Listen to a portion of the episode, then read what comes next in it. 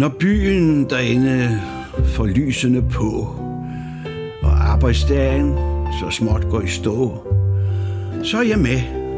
Sådan omkring klokken 5. Jeg kører mig en tur langs med havnen.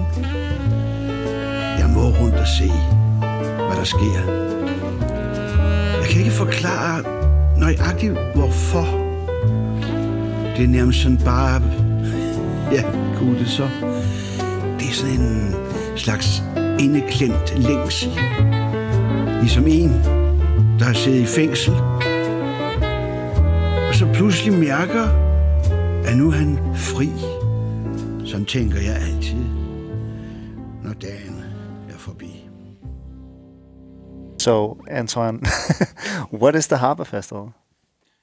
Well, the Harbor Festival, called Kulturhavn, is a festival that celebrates the harbor of Copenhagen, that everybody knows, I think, at least in the summer. So it's an old industrial harbor where back in the days there were a lot of big ships coming to Copenhagen and with their loads, like what's it called, goods and everything they would charge on the boat and or discharge here in Copenhagen. But at some point, those boats they were gone. So the city of Copenhagen had a lot of space, like close to water. And at some point, the municipality thought that it could be nice to also to get a bit of money to sell some of the parts that were close to the water. That's what you have here in the Kalvetbrugge on the other side of Islands Brygge. You have those buildings. They were, I think, built in the 80s. That's where Copenhagen was close to go bankrupt. That the city made quick money, and that's where all those big buildings arrived.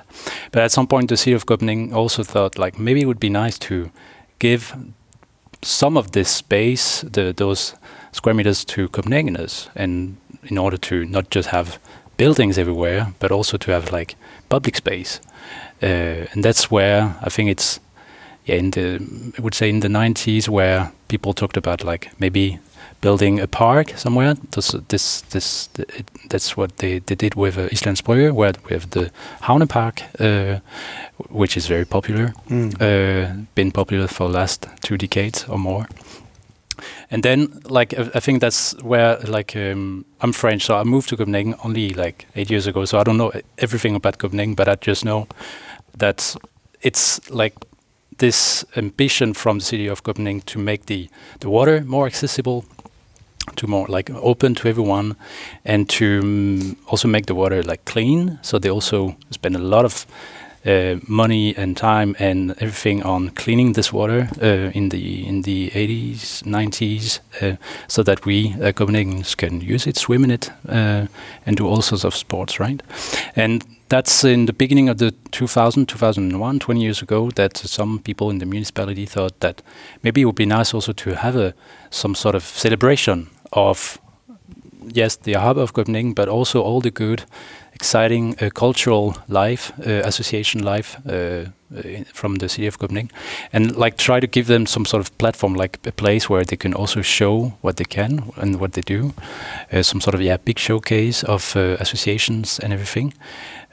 So that's where it started, like 20 years ago, where here in Islands Brygge there were plenty of associations from like a lot of sports, like sport clubs and that kind of stuff, dance, salsa, all that. It's all of a sudden it was accessible, it was open to everyone, and every Copenhagener could just come and try it and be maybe inspired. So that's the how it started. The Harbor Festival. And I mean, what was interesting for cities, it was mainly a, like I would say, association festival, like some sort of big party where all sorts of associations could come and show what they do, what they can. But also there is all this agenda, like with the harbor and making it more cleaner, like, and more accessible. And of course, because there are so many like empty spaces or buildings, that along this like transformation of the harbor, then a lot of new spaces appeared, like public spaces and And that's a transformation that has been going on for now 20 years, if not more, maybe 30, right? Where at some point there was only one harbor bath in Copenhagen harbor. Now I think there are 10. I mean, it's a combination of harbor bath and some sort of like what we call bathing zones. Where was the first harbor bath? Was that up here? I mean, if I know the story right, that's the one that is at Fiskertor right now. Before, back in the days, it was at Islands Brygge. So they moved it. So they built the first one at Fiskertor at Islands Brygge.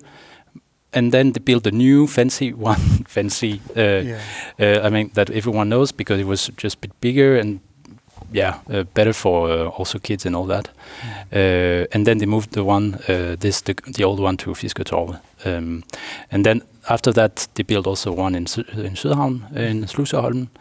And then appeared those bathing zones or areas where it's not it's some sort of almost the same concept, but it's just more like, how do you say, like just some sort of floating, what it's called? Like this thing on the water that marks the bathing area, where the city of Copenhagen kind of like check the water, the quality of the water, and say, okay, this is a good place for swimming because here the water is clean, and then you have very few chances to get sick or get in trouble because sometimes it can be a bit dangerous to swim in the harbor. That's why actually it's only allowed to swim swim in the harbor in those areas, in those 10 facilities in Copenhagen harbor.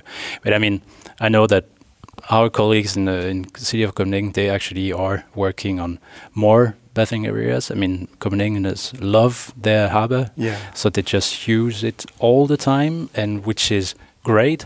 But it's also, the existing facilities are also a bit under pressure in a way because they are so popular that, and like the city of Copenhagen cannot really provide, like, because the demand is really big, and we also know that Copenhageners actually swim everywhere in the harbor.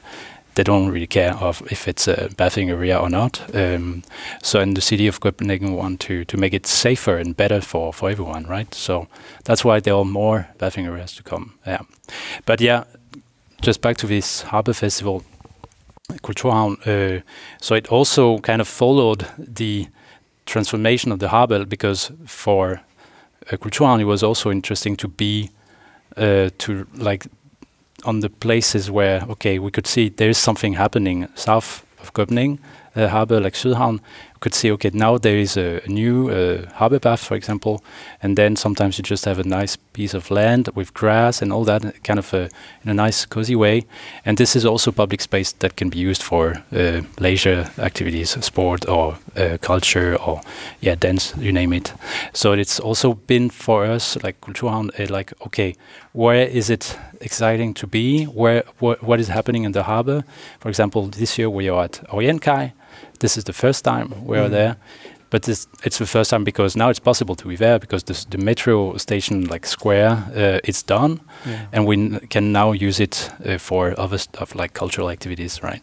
So for us, it's also very interesting to be, not that we have to be front movers, but like also be there when there's not so much happening yet, but also try to see, okay, because there are tons of associations in Copenhagen, and or sometimes they just need some place to be. And then we provide them in a way and say, this could be an interesting place to be, or try some new stuff here on that little square, which is officially just a square next to the metro station. So it's not like it's been necessarily like designed as a cultural space, but we also think that's quite interesting to try some activities, and sometimes they work, sometimes they don't.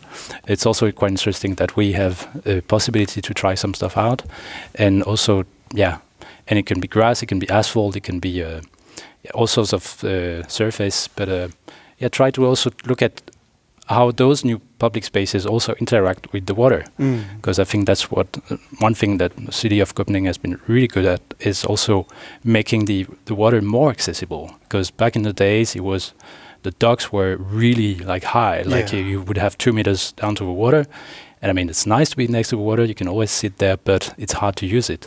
So that's why you also have a lot of places now, some sort of wooden like terraces or bridges or where people sit, and that's a very normal thing. Like, as human beings, we love to be close to water. Like, you would see that in every cities on Earth. Like, people just love being close to water, and that you can definitely see that in Copenhagen. And I think that's really great, because I think it's also the harbor of Copenhagen is really something that belongs to everyone here. I mean, in Copenhagen you would have Østerbro, Vesterbro, Nørrebro, Amager. Those are like neighborhoods with a strong identity, I would say. But then the harbor of Copenhagen is actually everyone's harbor, you know, which is something I really like working with Kulturhavn, because this is what connects the city, right, in a way. Of course, you have all the bridges, but this is what makes Copenhagen a cool city as well. You know, like this harbor, this water that is just so clean, so accessible, so you can just use it in any ways almost, right? Yeah.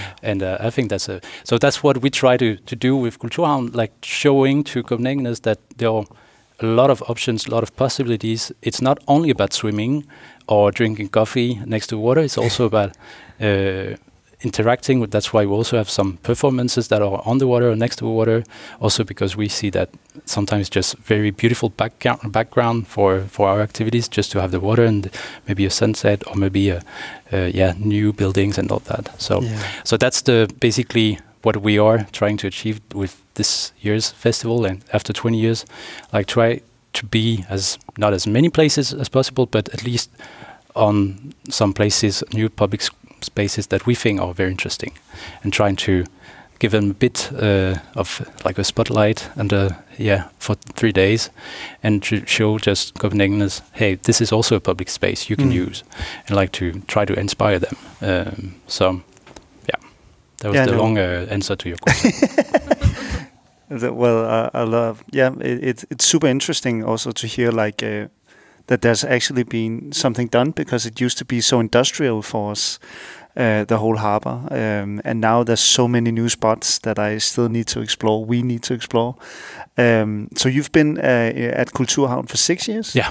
Yeah, and within these 6 years, you both just told us that you now have a record high of spots during the Harbor Festival. 21, was it? 27. 27, yeah.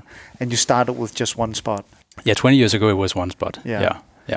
So the evolution of the Kulturhavn, you could say, is 27 times better? I mean, we try also, it's not only about the quantity, of course. It's not a competition. We also want to have quality. So we always, when we made the program with Esther, we always looked, okay, does it make sense to do it here? Because sometimes it also makes sense to pool some activities in one location, right? But it's also because of the open call we had this year. I mean, we did pick some locations, like some spots where this is interesting, but also we were quite open. When we say, hey, if you want to be part of the festival, you can just send an application, and you're very welcome to also pick a location. Making events in public space is not always easy. Sometimes it would be much easier to do it in a culture house or in a library, but we also find it very exciting. It's not without challenges, because maybe it might rain a bit this weekend. We don't know. So of course, if it rains, it is more complicated, right? But so locations, it's not a goal in itself, but for us... But you could also say that the evolution of the festival has followed the evolution of the harbor. Definitely. That 20 years ago, I didn't live in Copenhagen at that point, but I assumed that Islands Brygge was actually one of the only spaces in the harbor that was really recreational, that you would actually go and enjoy yourself. I know it's not completely true, but that was the famous one, right? And now you have so many places in the harbor where you can sit and have a quiet moment, or you can go and have a ball. Like, it's full of these spots, and I think that's also one we want to underline with having 27 locations. That there's plenty of places to explore. What's your favorite place in the harbor in Copenhagen? Favorite spot? I would say Slusen. I wanted to say that too. Okay, it's also because you work there. We also have our office there, but it's just beautiful because it's. Well, I think that's beautiful because it's where the old Copenhagen harbor meets the new Copenhagen harbor. I mean, you have a lot, all this part called Sludseholm. It's very new housing, very nice, small canals. Like people call it the Copenhagen Amsterdam because it's really cute with canals and people have kayaks and everything. But on Slusen, which is on Amager, the Amager side of Copenhagen, where we have our office, it is the old harbor, like with people still build their boats and with like there's a big boat workshop or where I actually built houseboats as well, and it's really like charming, like because it's really this raw, like old. Everything is just like we can imagine. I was not living here 20 years ago, but I could imagine it looked basically the same. Yeah. I mean, it didn't change that much, right? Mm-hmm. And we know a bit of like people who live there or work there. Those are some like hardcore Copenhageners that have been there forever, kind of. And it's really beautiful. And it's a key point of the harbor because that's the opening to the southern of Zealand. So if you're coming from Køge, and you want to go to Copenhagen Harbor, you have to go through the Sluse or sail all the way around Amager. So it's also a nice spot to boat watching. Very nice vibes. It's also slow travel in a way because people would have to wait for the sluice to open, and people are just having a cozy time every time we're there outside, and there's just good vibes there, and there are volunteers that open the sluice every day, and they are very happy to do it still. I mean, back in the days, the sluice had a very big it was really important for Copenhagen Harbor. Now, because the big ships are not there anymore, there's not goods everywhere that has to be transported around, but still very. Yeah, an important place for Copenhagen Harbor, definitely. Yeah, and beautiful. I think that's it. Cool. Thanks.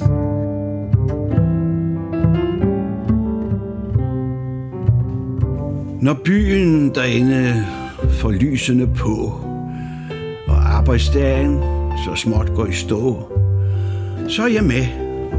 Sådan omkring 5:00. Jeg kører mig en tur langs med havnen. Jeg må rundt og se, hvad der sker.